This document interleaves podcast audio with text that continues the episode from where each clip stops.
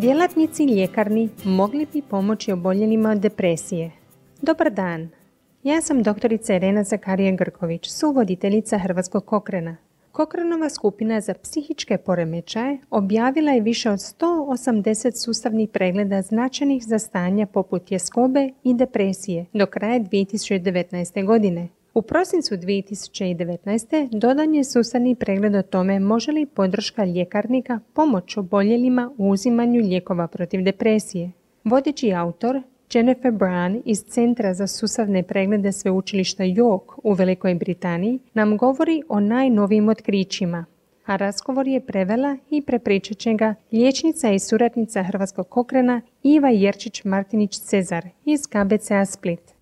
Mnogima oboljelima od depresije propisani su lijekovi, često nazivani antidepresivima, kako bi im pomogli u upravljanju njihovim stanjem, ali su često potrebni mjeseci za njihov učinak.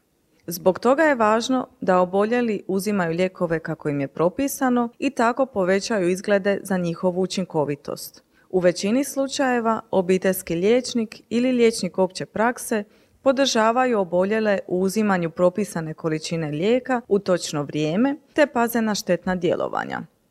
Međutim, unatoč tome, neki oboljeli i dalje imaju poteškoća s uzimanjem lijekova kako im je propisano, što može spriječiti poboljšanje ili čak pogoršati bolest. Autori su istražili poboljšava li ovaj problem drugačiji pristup. Zanimao ih je učinak primanja potpore u uzimanju antidepresiva od ljekarnika, odnosno zaposlenika ljekarne, a ne od liječnika opće prakse ili drugih pružatelja primarne zdravstvene zaštite. Ovaj se pristup već uspješno koristi za tjelesna zdravstvena stanja poput praćenja krvnog tlaka, a ponekad se naziva i upravljanje u ljekarni. Za sada obećava, jer su u zemljama poput Velike Britanije ljekarne dostupnije od liječnika opće prakse, a ljekarnici će vjerojatno imati više vremena od liječnika uz potrebno znanje o različitim lijekovima koji mogu biti propisani. Postoje i dokazi o uspostavljanju prisnijeg odnosa sa svojim ljekarnikom nego s liječnikom opće prakse. U ovom Kokrenovom sustavnom pregledu uspoređivano je upravljanje u ljekarnama s aktivnom kontrolom, na primjer posebni podučavajući leci ili dotadašnjim liječenjem što bi bila uobičajena skrb koju pružaju liječnici obiteljske medicine ili medicinske sestre.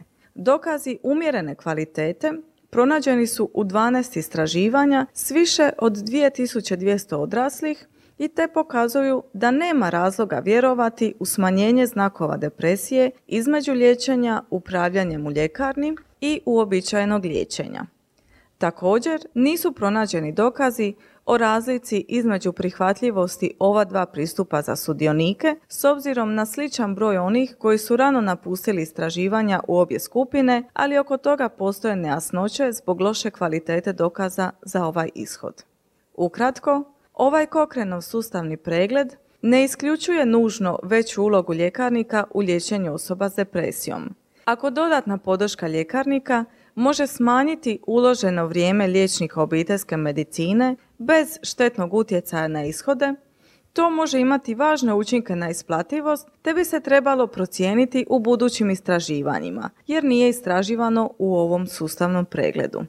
Također su potrebna daljnja istraživanja kako bi se utvrdilo koji su dijelovi pristupa upravljanja u ljekarnama uspješni i zašto su neke inačice tog pristupa učinkovitije od drugih. Želite li saznati više o različitim pristupima liječenju depresije, proučavanih u desetak istraživanja uključenih u ovaj Cochraneov susani pregled, otiđite na mrežne stranice Cochrane knjižnice cochranelibrary.com i u tražilicu unesite upravljanje u ljekarnama za depresiju.